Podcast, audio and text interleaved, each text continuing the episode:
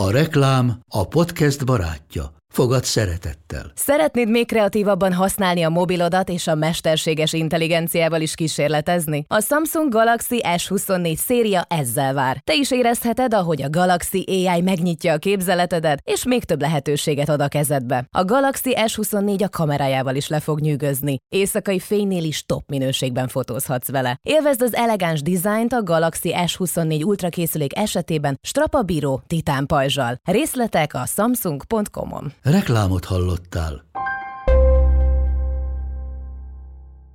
Sikeres volt a tavaszi hadjárat, a magyar labdarúgó válogatott három mérkőzésen 7 ponttal kezdte a világbajnoki selejtezőket.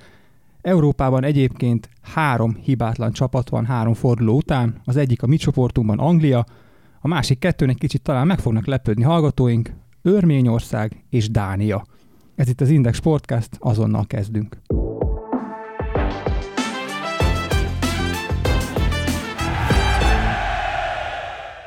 Köszöntöm a hallgatókat, Ilko Miklós vagyok, ez itt az Index Sportcast eheti adása, ezúttal a világbajnoki selejtezőket vesézzük ki, kollégáimmal, Antalics Ádámmal és Hubert Tamással. Sziasztok! Sziasztok! Sziasztok! Kezdjük is a magyar válogatott mérkőzéseivel, és haladjunk kronológiai sorrendben.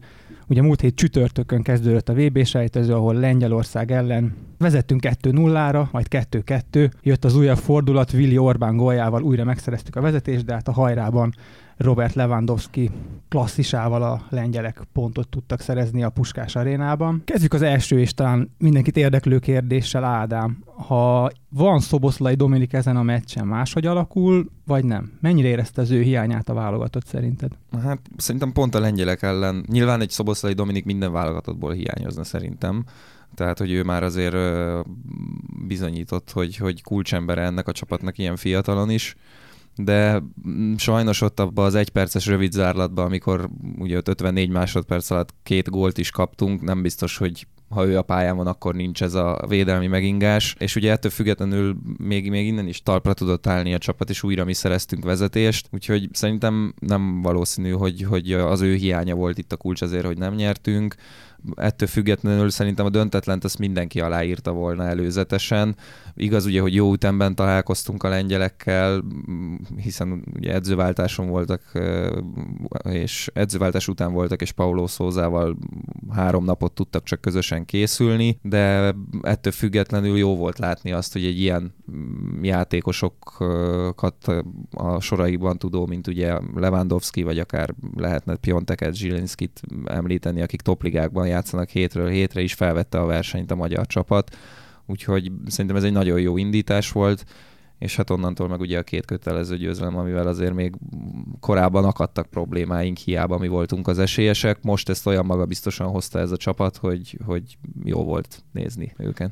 Támadásban általában a bal szélünk szokott domináns lenni, ugye az a négyes nagyon jól működik, ott Szalai Attila, Hollander, Filip, Szoboszlai és Sallai Roland, viszont most ugye kettő kulcsember is hiányzott, Szoboszlai mellett ugye Hollander Filip is sérült, így a többet támadtunk a jobb oldalon, és ebben kulcs szerepet vállalt egy, egy olyan figura, aki, aki régen szintén meghatározó tagja volt a válogatottnak, aztán sokat volt sérült, és most úgy néz ki, hogy újra a régi Fiola Attila, az MLS adatai szerint ő vállalta a legtöbb szerepet az akciónkban, 78-at, 12 labdaszerzése volt, és 9-ből 7 párharcát megnyerte. Hogy látott Tamás újra a régi Fiola Attila? Hát igen, tehát jól nagyjából ugye a 2016-os Európa bajnokságon mindenki számára, nem is azt mondom, hogy meglepetést okozott, de már ott is egy olyan stabil tagja volt a magyar csapatnak, hogy azok is megtanulták a nevét, akik egyébként a futballban nem annyira járatosak itt Magyarországon. Szerintem ő az egyik legstabilabb pontja a magyar válogatottnak abból a szempontból, hogy a jobb hátvéd pozícióban, vagy hát most ebben a 3-5-2-ben, amit játszik a válogatott, ő azért kirobbanthatatlanak tűnik, persze akkor, amikor egészséges. Vagy nem állítják ki.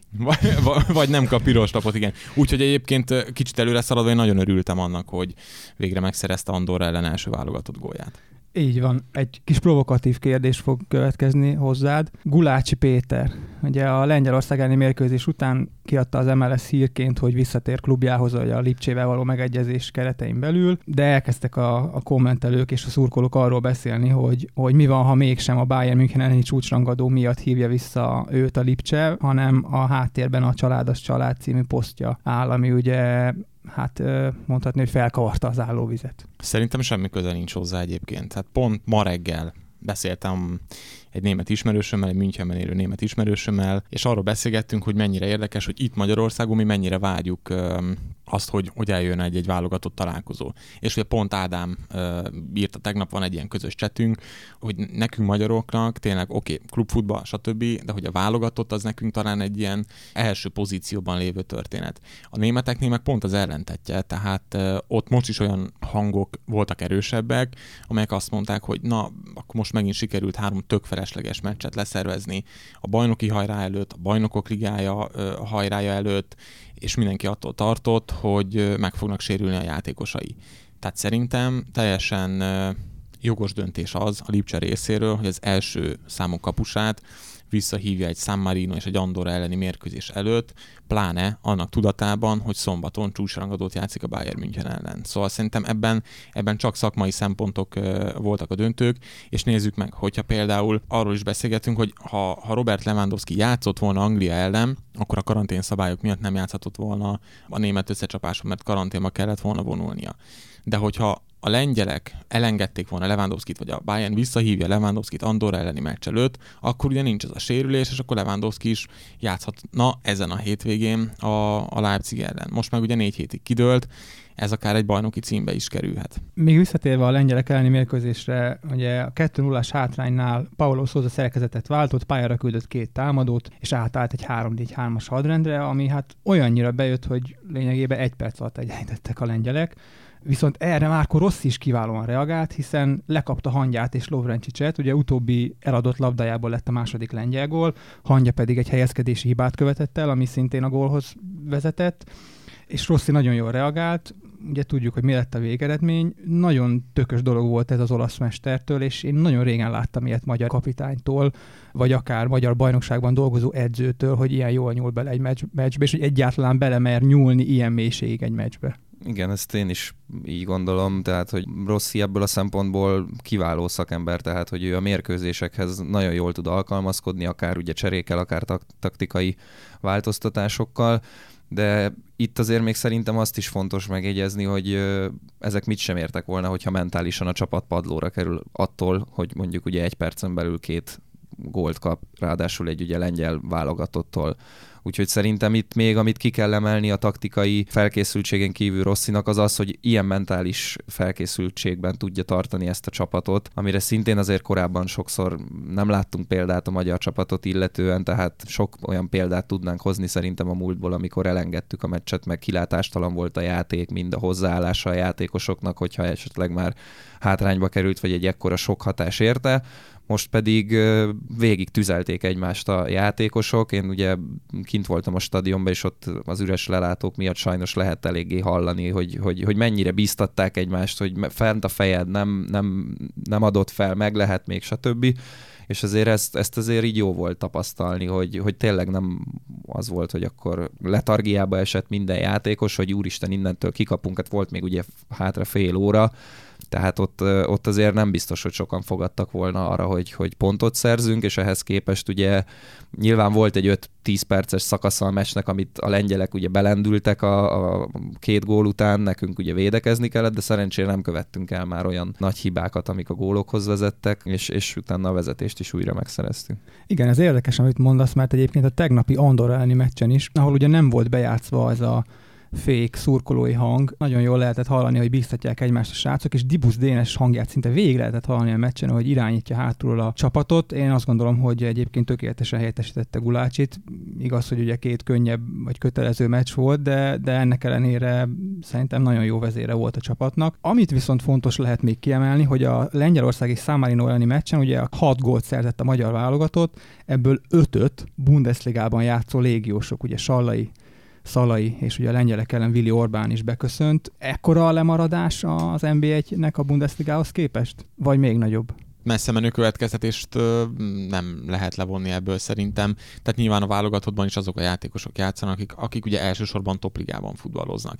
És most jelen pillanatban a magyar válogatott legkiemelkedőbb játékosai a német élvonalban játszanak. Szerintem Sarlai Roland teljesítménye talán az, amit vagy amiről, amiről beszélnünk kell, vagy beszélnünk érdemes. Ádám csinált is vele egy interjút nagyjából egy másfél hónappal ezelőtt, ott is elmondta, hogy érezhető az, hogy mennyit fejlődött az utóbbi években, és a német sajtó is foglalkozott vele az utóbbi időben, hiszen a Freiburgban is meghatározó szerepet játszik, és a német sajtónak is szembetűnő volt az, hogy, hogy ő mennyit fejlődött. Nyilván szüksége volt ahhoz, hogy Christian Streich és az edzői stáb türelmes legyen vele, megvárják, amíg tényleg felépül a sérüléséből, újra kezdik a munkát. Tehát szerintem Sallain látszik legjobban az az utóbbi egy évben mondjuk, hogy mentálisan és fizikálisan is a legtöbbet fejlődött a magyar játékosok között. Igen, hogyha Amerikában lennék, akkor ugye ő kapná a Most Improved Player díjat, ugye, amit a Major Ligákban rendre osztanak. Jó, a magyar válogatott tehát három mérkőzésen 7 ponttal a második a selejtezős csoportjában, hiszen, ahogy a felvezetőben is említettem, az így csoportban Anglia mindhárom mérkőzését megnyerte, imponáló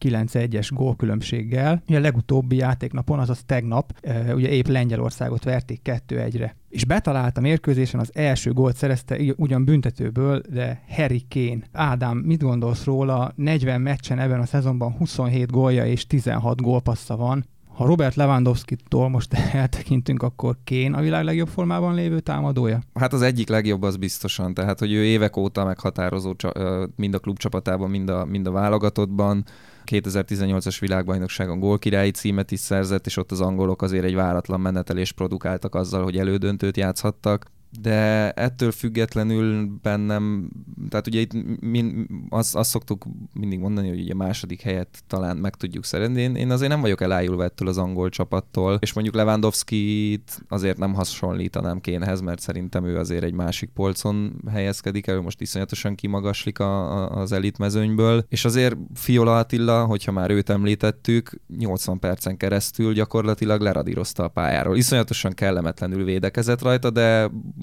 ugye Rossziék egy nagyon sokoldalas dokumentumot kaptak Lewandowski játékáról, és teljesen kielemezték, hogy, hogy mi az a sport, még a sportszerűség határain belül, amivel azért ki lehet őt billenteni, és ez nagyon jól látszott is a lengyel meccsen, hogy, hogy ilyen Cristiano Ronaldo szintű hisztiket láttunk tőle, amit szerintem nagyon nem szoktunk meg, tehát hogy, hogy ő ez, azért nem ez, a, nem ez a típusú futbalista, és mégis egyszerűen tényleg a tarkóján érezte állandóan Fiola lehelletét, úgy ott volt, hát ugye nyilván egyszer, de hát ezért világklasszis, mert egyszer sajnos lemaradtunk róla, ő pedig aztán egy, még nem is mondanám óriási zicserből, de, de hát mint ló a lónak. Ugye? Ballábbal Igen, igen. Úgyhogy ennyit kitérőt Lewandowski-ra, de ettől függetlenül mondom, tehát például a Tatanemben is jól látszik, hogyha nincs Kén, illetve ugye még Son a, a párja, meg mostanában bér lendült formába, de, de azért Kén és Son az, akik szezonok óta a hátukon viszik ezt a Spurs-t, hogyha bármelyikük megsérül, akkor onnantól kezdve gyakorlatilag garantálható, hogy hullámvölgybe kerül a csapat. Maradva még egy szóra a csoportunknál, hiszen a harmadik helyen ott van mögöttünk Albánia, amely hozta a kötelezőt Számarino és Andorra ellen, Lengyelországtól viszont kikapott. Egy nagyon kellemetlen stílusban játszanak, kicsit van átfedés abban, amit az Ádám mond, hogy a magyar válogatott védekezéséhez hasonlóan ez a érezni a tarkon a lehetüket, csípnek, rúgnak, harapnak.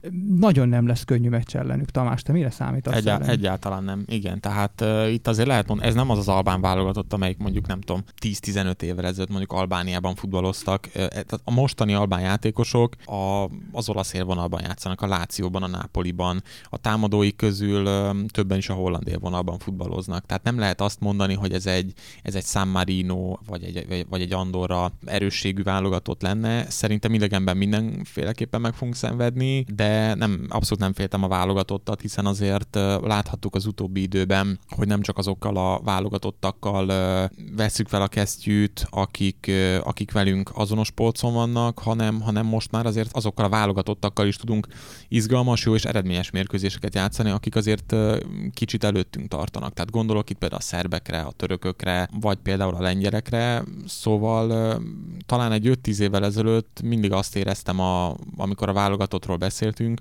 hogy ezek a, a, a mérkőzések azok, amikor pontot, vagy akár pontokat is tudunk veszteni.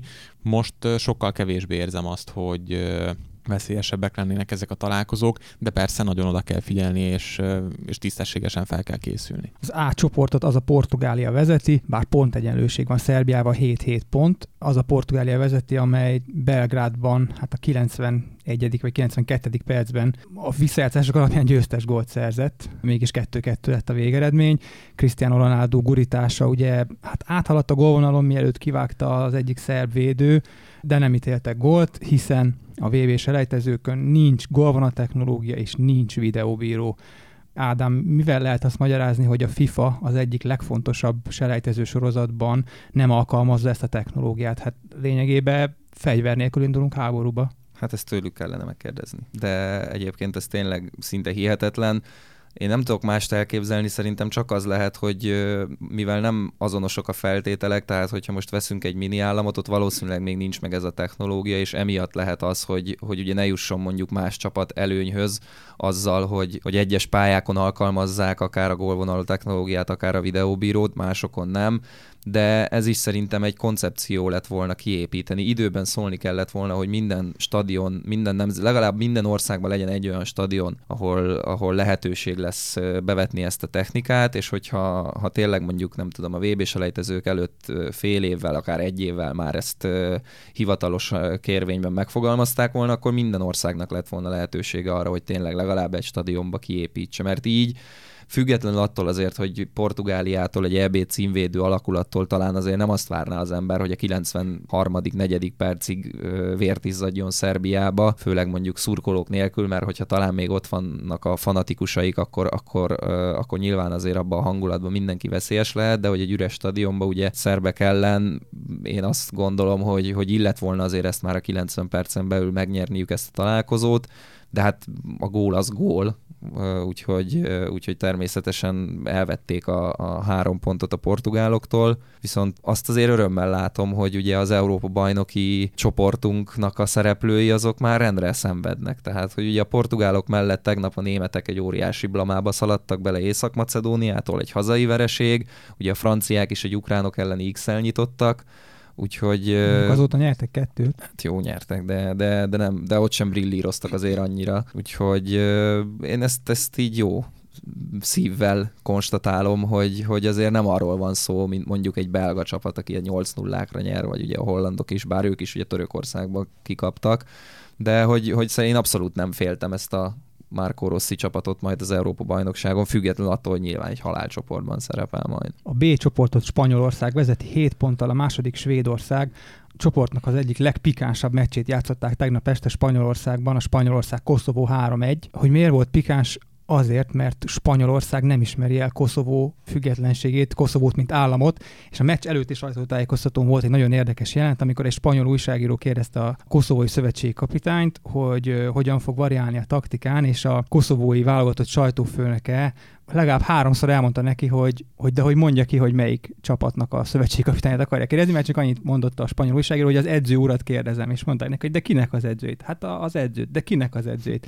És egy percig ment ez a húzavona, amire kimondta a spanyol újságíró, hogy hát Koszovó én ilyet még nem láttam, megmondom őszintén, és, és, és ez, ez egészen döbbenetes, hogy ilyen megtörténhet 2021-ben egy futballmérkőzés előtt. Tehát, hogy e, ennek az egésznek ez a, a, a pikantériája, hogy ez egy futballmeccs előtt ilyen politikai befolyás, vagy, vagy ilyen politikai lagátitatott történet zajlik le, te hogy látod ezt, Tomi? Tehát, hogy te láttál már ilyet valaha?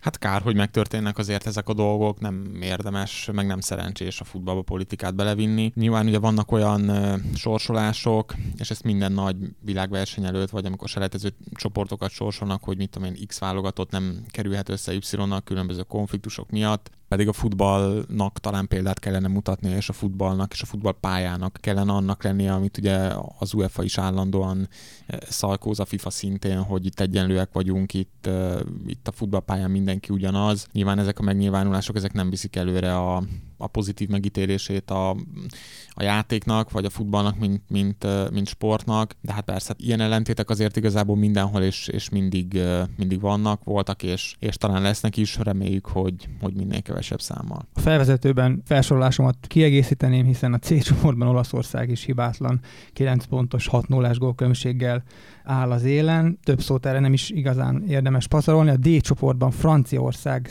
szintén 7 ponttal vezet, és amit az érdekesség, hogy az ukránok három döntetlennel állnak mi lehet a gond az ukrán válogatottal, hogy, hogy egyszerűen képtelen nyerni? Ugye egy meccs volt a franciák ellen döntetlen, az végül is bravúrnak is elkönyvelhető, de azért itt Finnország, Bosznia és Kazasztán van. Ez ennyire erősnek, vagy kiegyenlítettnek tűnik ez a csoport? Mert így papíron ránézésre kevésbé. Hát meglepő, főleg tényleg azután, hogy egy azért bravúros pontszerzéssel kezdtek idegenben a világbajnoki címvédő otthonában de ez az ukrán csapat, ez nekem mindig egy ilyen rapszódikus együttesnek tűnik, tehát nagyon jó játékosaik vannak, a keret az, az, az abszolút sikerre lenne ítélve, de valami mégis hiányzik, és nem tudom, hogy ezt mondjuk Shevchenko nem tudja megadni nekik, vagy, vagy valami más lehet a háttérben, de igen, tehát hogy azt az előnyt, amit a franciaországi döntetlennel szereztek maguknak most itt a csoportban a az úgymond közvetlen többi riválissal szembe, az szépen a másik két meccsen el is bukták, úgyhogy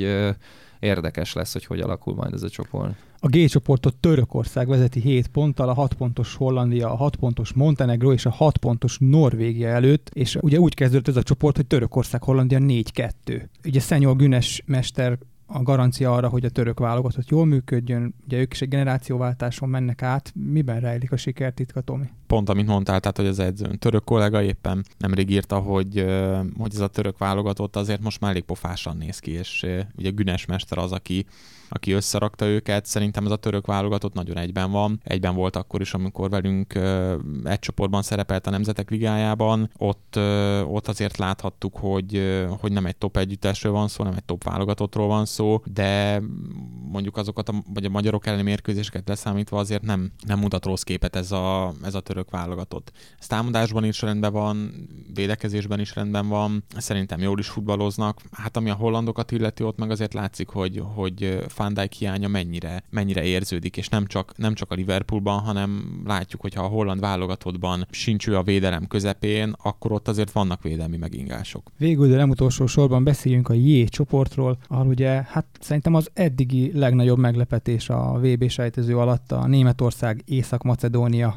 1-2. Bastian Schweinsteiger, ugye a németek világbajnok középpályása azt mondta a mérkőzés után, hogy gratulál az Észak-Macedón válogatottnak, hiszen egy bal szerencsés 11-es fújtak be ellenük, egy 11-est meg sem kaptak ők, és így is legyőzték a négyszeres világbajnokot. Ugye tudjuk, hogy Joachim Löw távozik a német válogatott téléről, ezt már bejelentették. Ki lesz az utód, és mi lesz a legfontosabb feladata? Ez talán nem, nem tudom, hogy melyik a nagyobb meglepetés. A, a spanyolok elleni 6-0 a Nemzetek Ligájában, vagy pedig a, a hazai pályán elszenvedett vereség Észak-Macedónia ellen. Talán ez utóbbi, azért mégiscsak egy világbajnok is lehetező mérkőzés, ez azért sokkal jobban tétmeccs, mint, mint mondjuk a Nemzetek Ligája. A mai kicker, tehát a csütörtöki, a csütörtöki megjelent kicker magazinban hat játékos kapott ötös osztályzatot, ez ugye a németeknél a legrosszabb, illetve három játékos kapott négy és felet, ez pedig a második legrosszabb. Ez a kicsit a... összecseng az 21-es EB magyar-német értékelésével, csak ott mi kaptunk ilyen osztályzatokat Pontosan. sajnos. Igen, igen, igen. Tehát, és azért, ha megnézzük ezt a német csapatot, azért ez nem volt egy annyira rossz német csapat, tehát Kimi, Gorecka, Zani, Gnabry is kezdett. Én nem, ne, tehát nem tudom, hogy, hogy mi volt a, a legnagyobb baj. Nagyon kevés párharcot nyertek a németek a mérkőzésen nyilván erről most órák hosszat lehetne beszélni, hogy mit hibázott lőv, ki lehetne az utódja, mit kéne csinálni a német válogatott élén. Jelen pillanatban nagyjából 35 olyan német játékos van, aki azért küzd, hogy ott legyen az Európa-bajnokságon és beférjen ebbe a keretbe. Németországban is kritikus hangok vannak, azt illetően, hogy kiknek kellene utazni a kontinens tornára, és kik azok, akik már nem férnek be ebbe a válogatottba. Ugye rengetegen szorgalmazzák Mats Hummels és Thomas Müller visszatérését, nekem az a véleményem, hogy őket biztosan be fogja hívni löv, és egyáltalán nem biztos, hogy mondjuk ott lesz az Európa bajnokságon. Például Julian Brandt, aki, aki a Dortmundban futballozik, tehát azért lesznek nagy nevek, akik kimaradók, és lesznek valószínűleg olyan feltörekvő fiatalok, mint Jamal Musiala, vagy éppen Florian Wirtz, de ez a német válogatott, ez messze nem az a német válogatott, amelyik 2014-ben világbajnokságot nyert Brazíliában. Egy utolsó kérdésem alatt már csak időnk, és ezt Ádám kapja nem véletlenül. A 80. percben ezen a Németország észak-macedónia mérkőzésen egy-egyes állásnál a csereként pályára lépő Timo Werner lépett ki zicserben, gyakorlatilag szemben állt a kapuval, az üres kapuval, vagy a kapussal, az ötösről, és hát eltörte a labdát. Mi történik Timo Wernerrel, amióta a Chelseahez került? Egészen döbbenetes formahanyatlásban van igazándiból mm, a, azt azért így nem mondanám. Nyilván a gólok azok, azok hiányoznak a játékából, de És nagyon ez minősít hasznos. egy csatárt. Hát igen, durokhat adhatjuk ezt a közhelyet, de azért az, hogy kiharcolta már a Chelsea-ben nagyon sok 11-est, több asszisztja is van, azt hiszem a legtöbb gólban ő volt, ő vállalt szerepet eddig, de nyilván nem ezért igazolták a, a Chelsea sem, tehát hogy akkor igazoltak volna még egy támadó középpályást, aki előkészítő nem tudom. Nyilván sok játékosnál Angliában azért előfordul az, hogy az első év az, az nagyon nem sikerül, és akkor a másodikban robban be.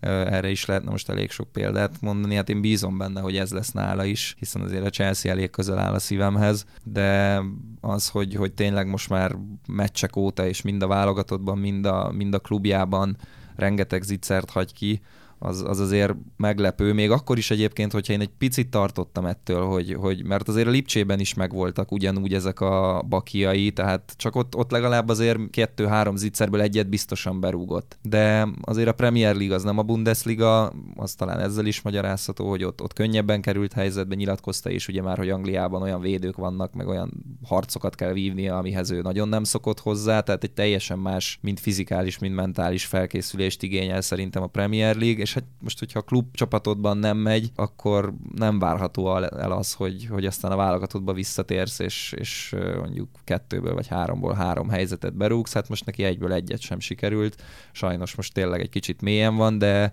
azért bízom abban, hogy Thomas Tühel, a honfitársa, az, az gatyába tudja őt majd rázni, és, és megtalálja azt a cipőjét, amit azért Lipcsében szezonokon keresztül a viselt, és, és rugdosta benne a gólokat. A világbajnoki sejtezők csak ősszel folytatódnak, az Index Sportcast viszont jövő héten. Köszönjük hallgatóink megtisztelő figyelmét. Jövő héten bajnokok ligája, hétvégén folytatódnak a európai top bajnokságok is. Tartsanak velünk jövő héten is, viszont halásra. Sziasztok! Hello!